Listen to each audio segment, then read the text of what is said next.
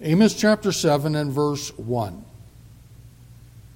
Thus hath the Lord God showed unto me, and behold, he formed grasshoppers in the beginning of the shooting up of the latter growth, and lo, it was the latter growth after the king's mowings. And it came to pass that when they had made an end of eating the grass of the land, then I said, O Lord God, forgive, I beseech thee. By whom shall Jacob arise? For he is small. The Lord repented for this. It shall not be, saith the Lord. Thus hath the Lord God showed unto me, and behold, the Lord God called to contend by fire, and it devoured the great deep, and did eat up a part. Then said I, O Lord God, cease, I beseech thee. By whom shall Jacob arise? For he is small. The Lord repented for this. This also shall not be, saith the Lord God. Thus he showed me. And behold, the Lord stood upon a wall made by a plumb line, with a plumb line in his hand. And the Lord said unto me, Amos, what seest thou? And I said, A plumb line. Then said the Lord, Behold, I will set a plumb line in the midst of my people Israel. I will not again pass by them any more. And the high places of Isaac shall be desolate, and the sanctuaries of Israel shall be laid waste. And I will rise against the house of Jeroboam with the sword then Amaziah, the priest of Bethel, sent to Jeroboam, king of Israel, saying, Amos hath conspired against thee in the midst of the house of Israel. The land is not able to bear all his words. For thus Amos saith, Jeroboam shall die by the sword, and Israel shall surely be led away captive out of their own land. Also Amaziah said unto Amos, O thou seer, go, flee thee away into the land of Judah, and there eat bread, and prophesy there. But prophesy not again any more at Bethel, for it is the king's chapel, and it is the king's court. Then answered Amos and said to Amaziah, I was no prophet, neither was I a prophet's son, but I was an herdman and a gatherer of sycamore fruit. And the Lord took me as I followed the flock, and the Lord said unto me, Go prophesy unto my people Israel. Now therefore, hear thou the word of the Lord. Thou sayest, Prophesy not against Israel, and drop not thy word against the house of Isaac. Therefore, thus saith the Lord Thy wife shall be an harlot in the city, and thy sons and thy daughters shall fall by the sword, and thy land shall be divided by line, and thou shalt die in a polluted land, and Israel shall surely go into captivity forth of his land. Amen. It is the word of the living God.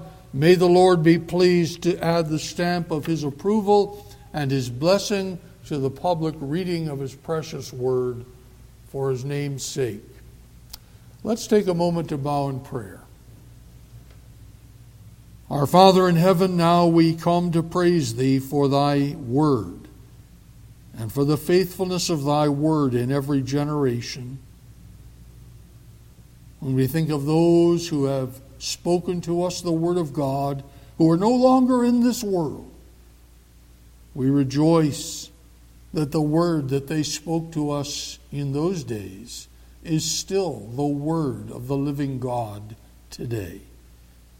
And So, Father, we beseech thee now that thou wilt write the word on our hearts. O Father, grant that today thy Spirit's power will be the enabling that we need, not only for the proclamation of the word, but for the reception of the word. O Lord, make it a word in season to every soul. Hear our cry. We ask in Jesus' name. Amen.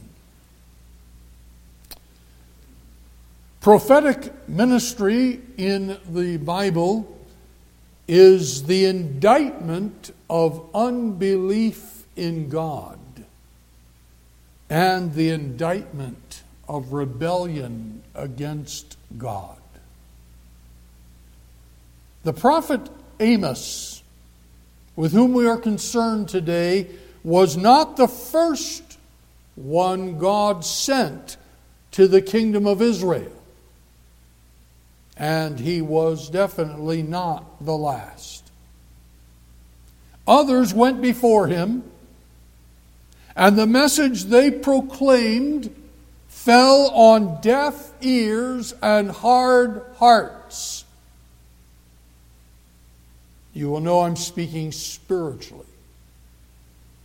The testimony of the Lord's prophets to the people of Israel became the object of odium to the people of that northern kingdom, and especially to its civil and religious leaders. Some prophets, like Amos, were from the kingdom of Judah in the south. That is because in the northern kingdom there just wasn't much from which God could choose. So some came from the south, but they received God's call to go from their native kingdom to preach in the northern kingdom. Beyond the centuries old distrust by the people of the northern kingdom towards the people of the southern kingdom, the religious abandonment of the northern kingdom of the legacy of the kings David and Solomon flashed forth in determined opposition to anything to do with the worship of Jehovah. Amos described the false religion of the northern kingdom as the sin of Samaria. It was the long standing worship of the golden calf that King Jeroboam I set up in Bethel, and the other one that he set in the far north of the kingdom at Dan. Those two calves were the progenitors of others, so that by this time there were a whole collection of golden calves in Bethel. So throughout the generations, the people devoted themselves to those idols as to Jehovah, as Jeroboam the first intended. The false religion became so much part of the society and corrupted the culture to such a great extent that the people despised all entreaties to turn away from it. Not even the campaign of King Jehu, one of the kings of the northern kingdom, who campaigned against the religion of Baal worship, and became the instrument of God in extirpating from the northern kingdom the worship of Baal, not even Jehu stopped the worship of the golden calves. Prophets like Amos warned the people from the, the regular common people all the way to the false priests and the false prophets and the kings that God's judgment was approaching. Amos warned in chapter 8 of this prophecy that God determined to bring into the land the famine of hearing the words of God. The years in the 8th century BC were years of wickedness across the kingdom. Amos delivered God's message to, to Israel during the reign of King Jeroboam II, who reigned one of the longest periods in the history of the northern kingdom.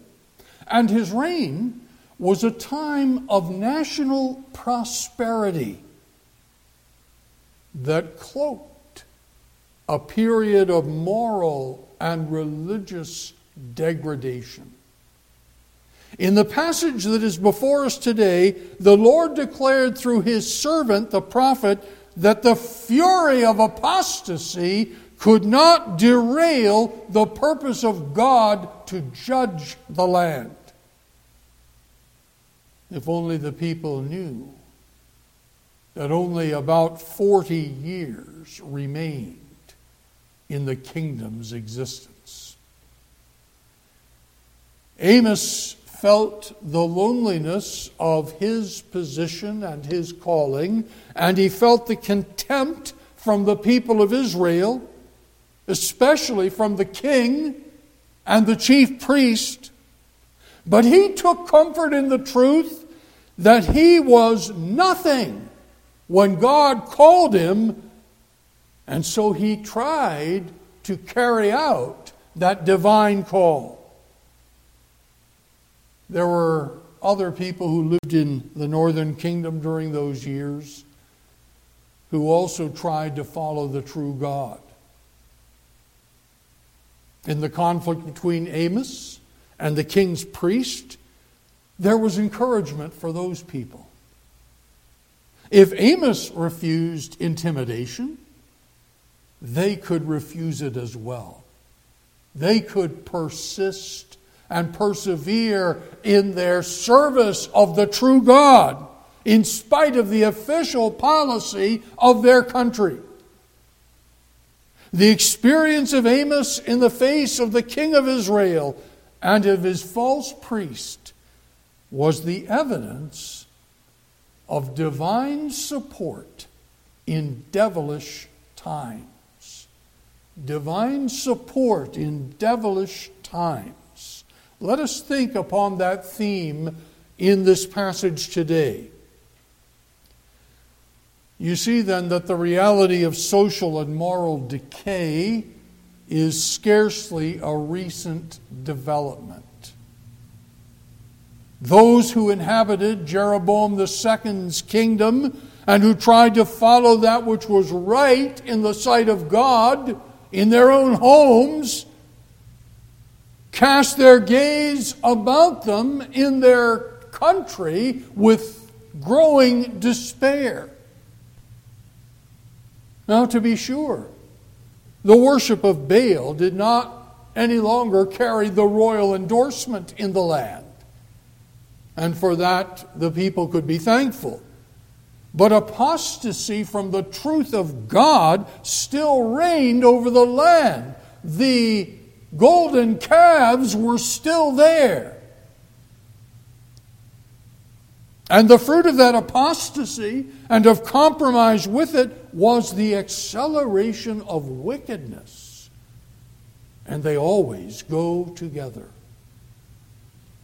We are eyewitnesses of that acceleration in our land, as we have seen this past week the mere suggestion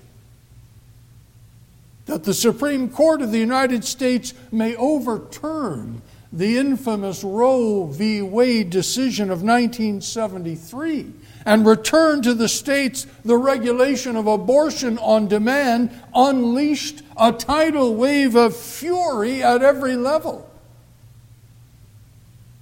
The abandonment of God's truth at every level of society yields a bitter harvest, and we are witnessing that harvest before our eyes. On many college campuses, any remaining shreds of morality in the relationships between men and women, students have disappeared. I heard a story this last week of a woman whose daughter was a freshman at the University of Mississippi, and that she was having trouble studying because the University of Mississippi has, yes, the University of Mississippi has made it legitimate for people from opposite sexes to be in each other's rooms, sometimes as late as 2 in the morning. So here was this freshman student who was having trouble even studying because in her room, a man was in there with one of her roommates. And not even Christian colleges have been immune. The purveyors of perversion campaign to export their wickedness into school classrooms of the youngest children. And the political leaders of the land, especially the national government, see no problem with that approach. Think of it in many cases. A single generation has sufficed to provide growing hostility to everything decent and right. Christian people feel the walls closing in around them, and they wonder how many are left that will do what is right. When so called Christian leaders argue that the Bible does not require belief in the creation of man by the direct act of God, then the fruits of apostasy and compromise with it have ripened for the awful harvest of divine judgment. To such a circumstance, God called Amos from among the herdmen of Tekoa to preach the truth against the wickedness of Samaria, the capital of the northern kingdom. Amos was a simple man, he was a humble man, but he believed God. And he did not hesitate to declare all that God revealed to him and all that was written in the scripture of truth. The threat by the ungodly religious and civil rulers did not shake the confidence of Amos in the Word of God. The times in which Amos lived and labored breathed the atmosphere of satanic delusion. But the prophet even in the face of profound opposition, maintained his position. He was like Martin Luther before the Diet of Worms many centuries later. He knew the reality of divine support and enabling. And that support in those devilish times followed three lines of thought that I leave with you today. First, there is the standard that the Lord has set. Verses 7 through 9. In the vision Amos saw, the Lord appeared standing on a wall with a plumb line in his hand. Now, anybody who's ever done any construction knows that we have entered that realm with the statement of the plumb line. The key to these first three verses in the passage is that the plumb line that Amos saw is the measuring tool that God will apply to his people, namely to the people of the kingdom of Israel. It will be the plumb line by which God will establish the truth concerning the wickedness of King Jeroboam II and his subjects. Now, the plumb line provides the standard by which builders determine whether a wall is straight, up and down, erect, Carpenters and other builders use levels to determine whether a wall is horizontal from end to end. If you've ever seen uh, block layers or brick layers, you see that they have a string stretched between two points and they fix those points by use of a level so that they know when they build up to that string that the wall is horizontal. Those who build walls need to ensure that those walls are not only horizontal in that sense, but that they don't lean one way or the other. The plumb line is a line that has a weight. A plumb or a plumb bob or a plummet, as the scriptures elsewhere describe it, at its end. So you have this line, it has a weight at the end. And when that line drops from a fixed point and comes to rest in the air, then it provides the reference point by which to determine that the wall doesn't lean. The importance of ensuring that walls are plumb is that they function in the engineering of the building. Without plumb walls, the integrity of the roof is in doubt. Now, I have personally been involved in projects in buildings where I had to wonder did they use a plumb line? Because the wall was not plumb. So, what we were doing there, we had to compensate for that deficiency. Without plumb walls, the roof's integrity is in doubt. So the plumb line is the standard. It is the standard of God's judgment. In our passage that we have read, God told Amos he would set a plumb line amid his people to bring them to judgment.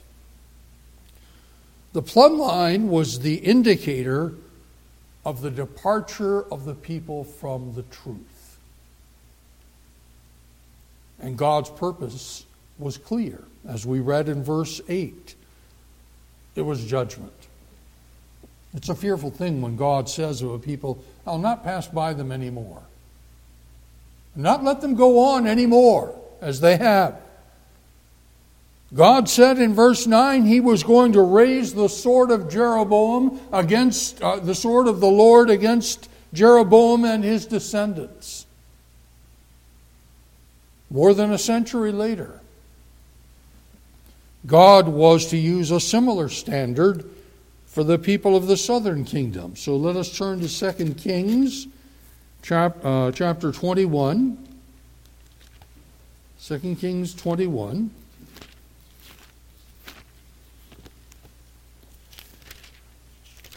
And let us look at verse 13.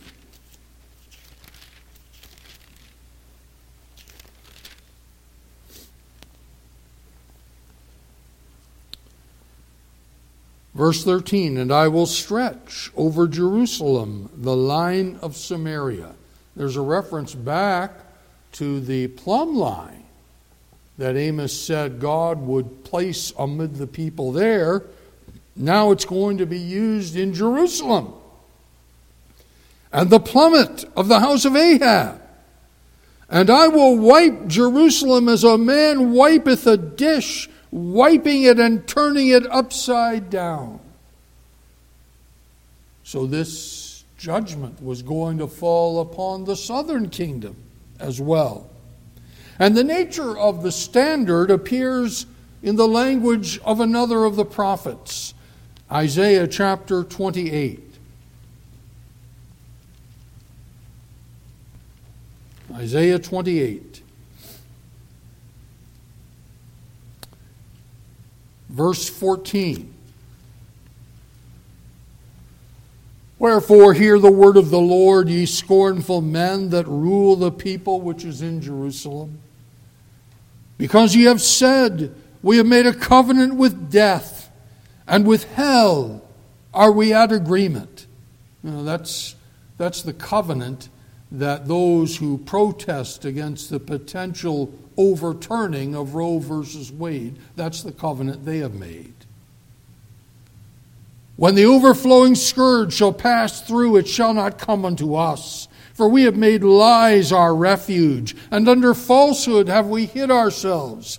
Therefore, thus saith the Lord God Behold, I lay in Zion for a foundation a stone, a tried stone, a precious cornerstone, a sure foundation. He that believeth shall not make haste.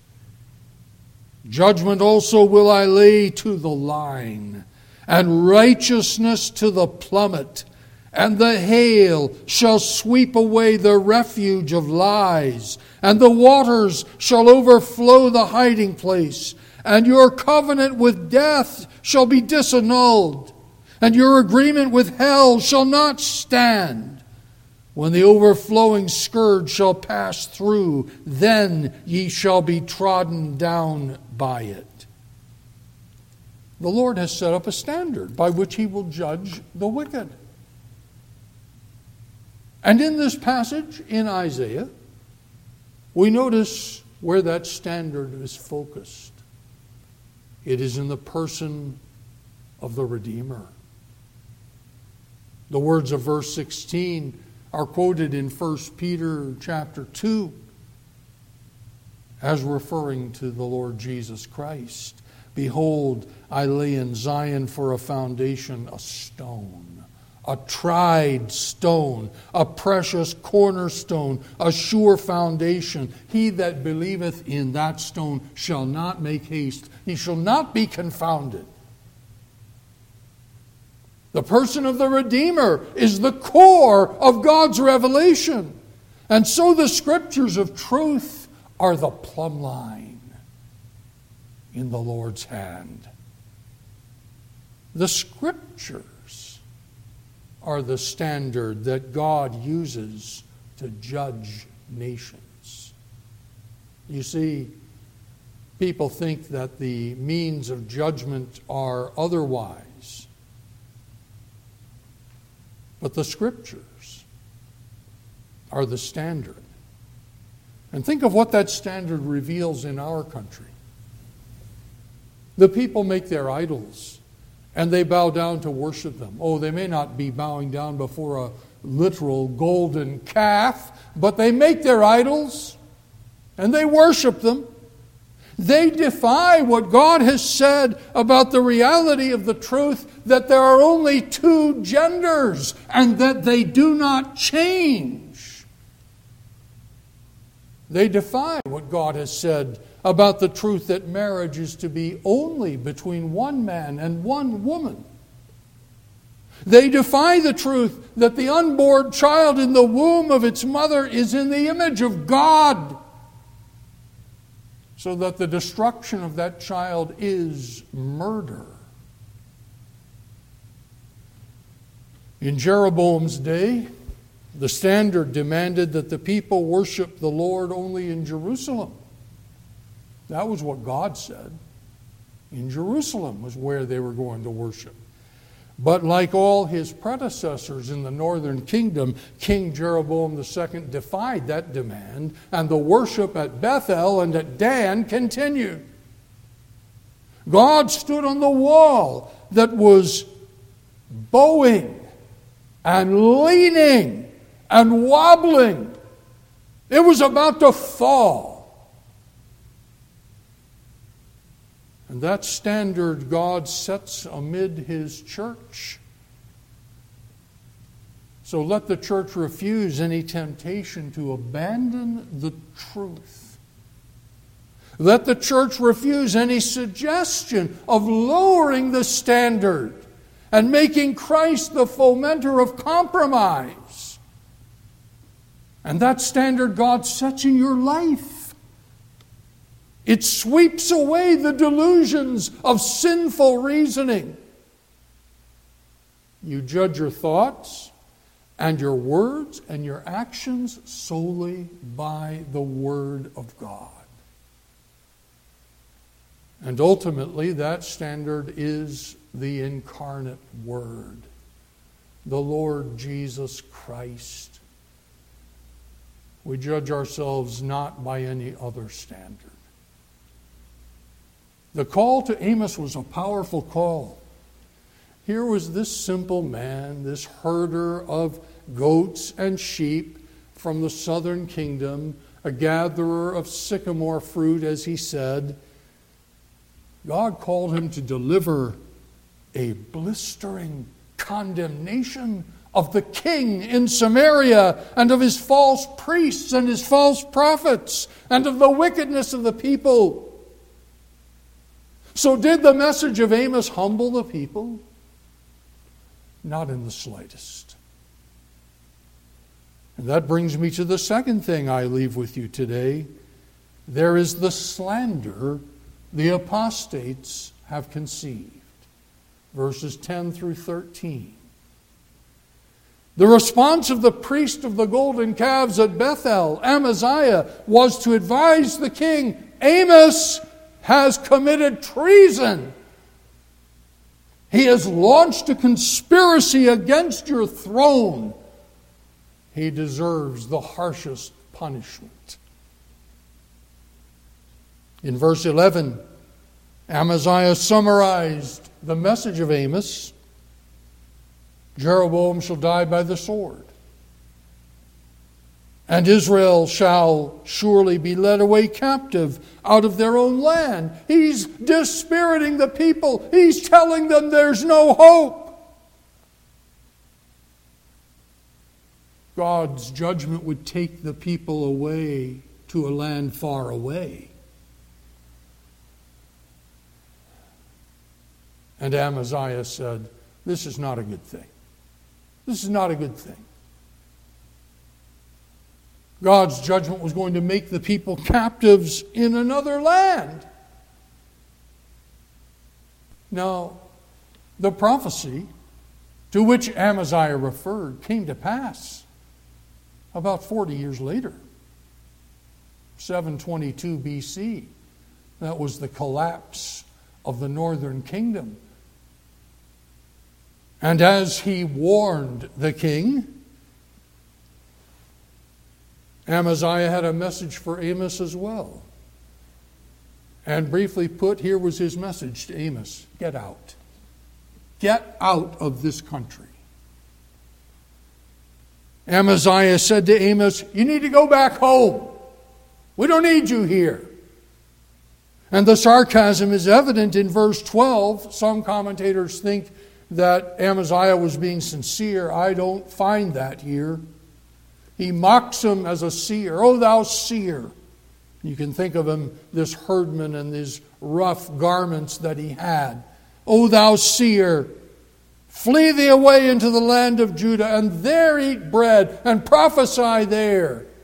You get out of here, Amos. This country is not in need of your services.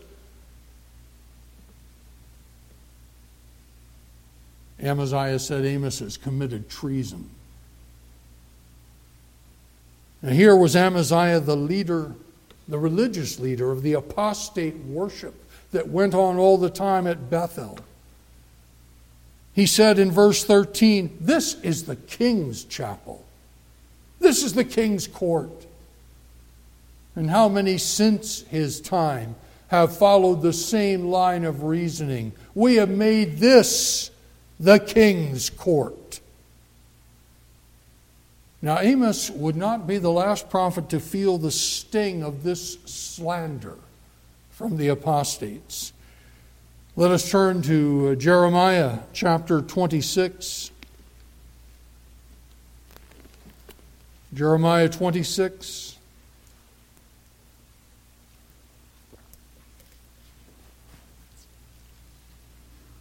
Verse 10. Jeremiah was warning the people of Judah at that time that judgment was going to fall upon that kingdom. And we read in verse 10 When the princes of Judah heard these things, then they came up from the king's house unto the house of the Lord and sat down in the entry of the new gate of the Lord's house. Then spake the priests and the prophets unto the princes and to all the people, saying, This man Jeremiah they meant, is worthy to die, for he hath prophesied against this city as ye have heard with your ears. It was the same scenario then. The people did not want to hear the message of the plumb line. This was Jeremiah's message. They didn't want to face the truth that God's judgment was coming. And here is the theme of apostasy. The apostates argue that those who will not compromise with apostasy must be destroyed. Jeremiah is worthy to die. He won't do what we tell him to do. The same was the message to Amos. It's the fury of depravity. And the New Testament provides an equally chilling example of the slander that the apostates have conceived. We find it in the third epistle of John. The third epistle of John.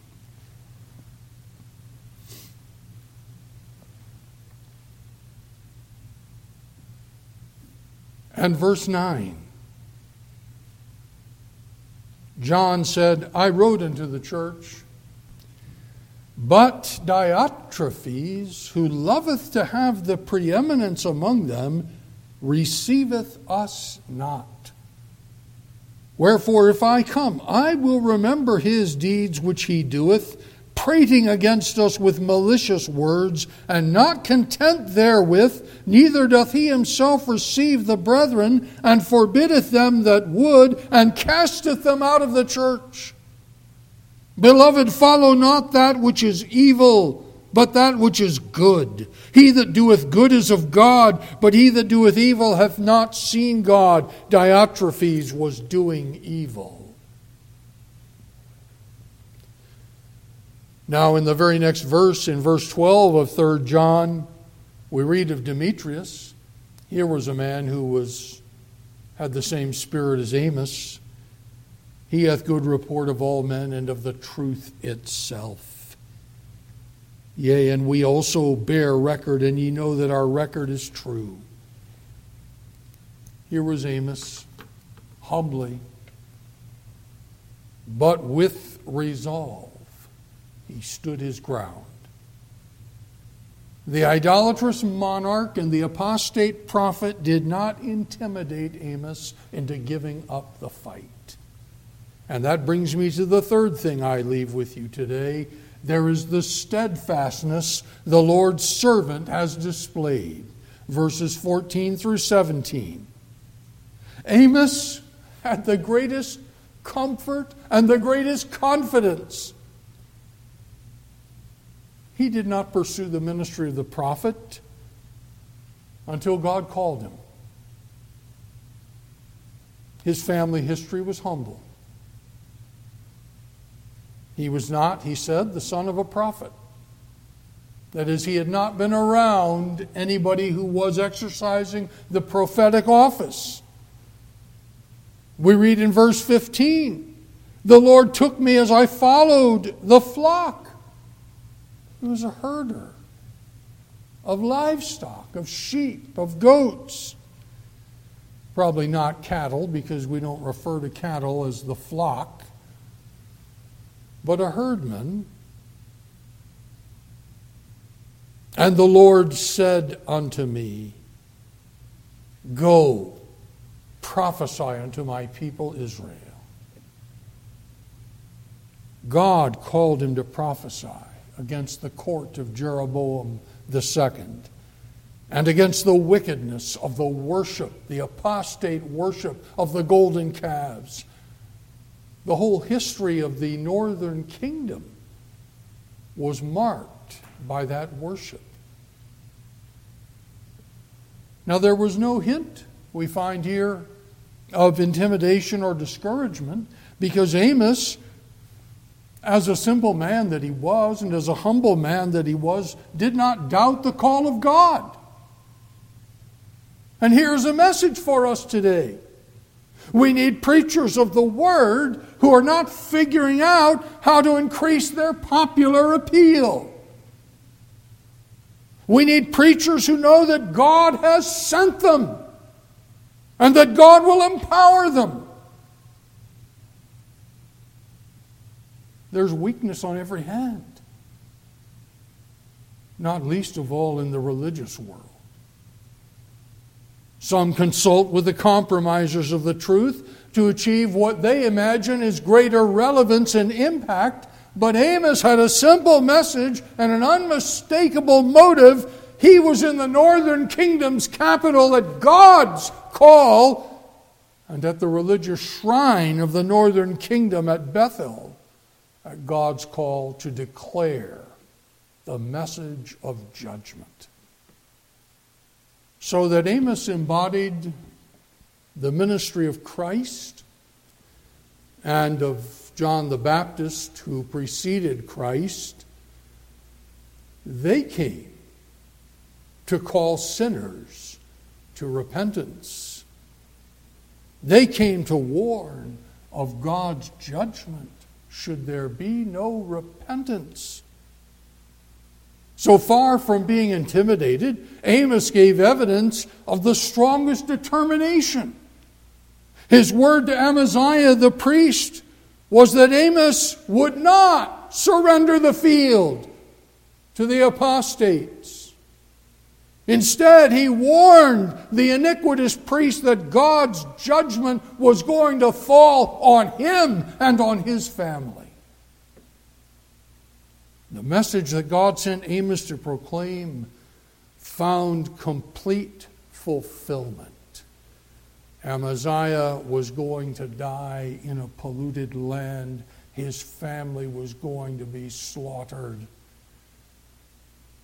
And the people of the northern kingdom who survived the war with Assyria, and there were many who did not, as one has said, if you want to know something about brutality in war, study the accounts of the Assyrians, but don't do it before breakfast. Amos could easily have surrendered to the fatalistic depression that often seizes us in the face of devilish opposition. Oh, what's the use? We can't really do anything. The people of God today know that temptation. They know what it is to fear, to feel that lure, to go down that road. But Amos found his support in those times in the person of God. And that's where the people of God today, with all their concerns about the future and about the tidal wave of ungodliness have to find their support. Amos looked to the power of the coming Redeemer. And it was the Lord Jesus who left a word with his disciples in the Gospel of John, chapter 16. John chapter 16.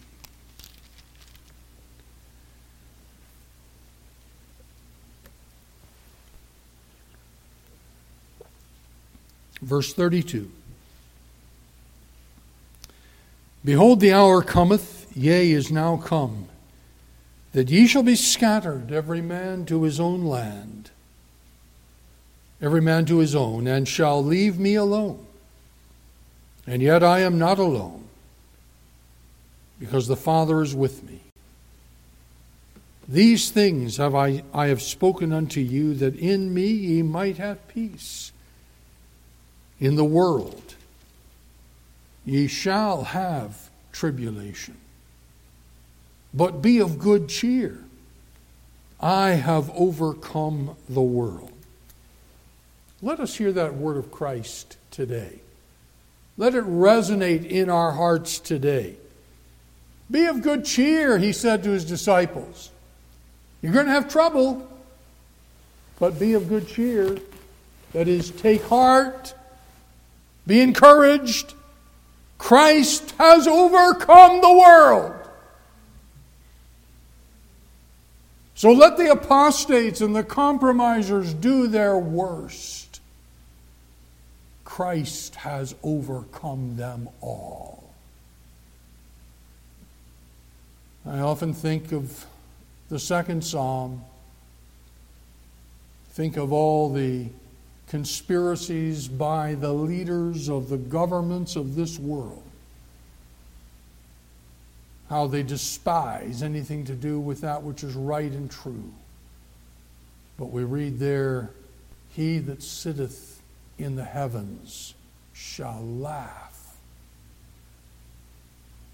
Let us hear the laughter that comes from heaven. Let Christ encourage you today. He has overcome the world, and his victory will become evident on the day of his appearing. Divine support in devilish times. We live in such times. We need such support. Let us rest in that which God has revealed to us. Let us bow in prayer.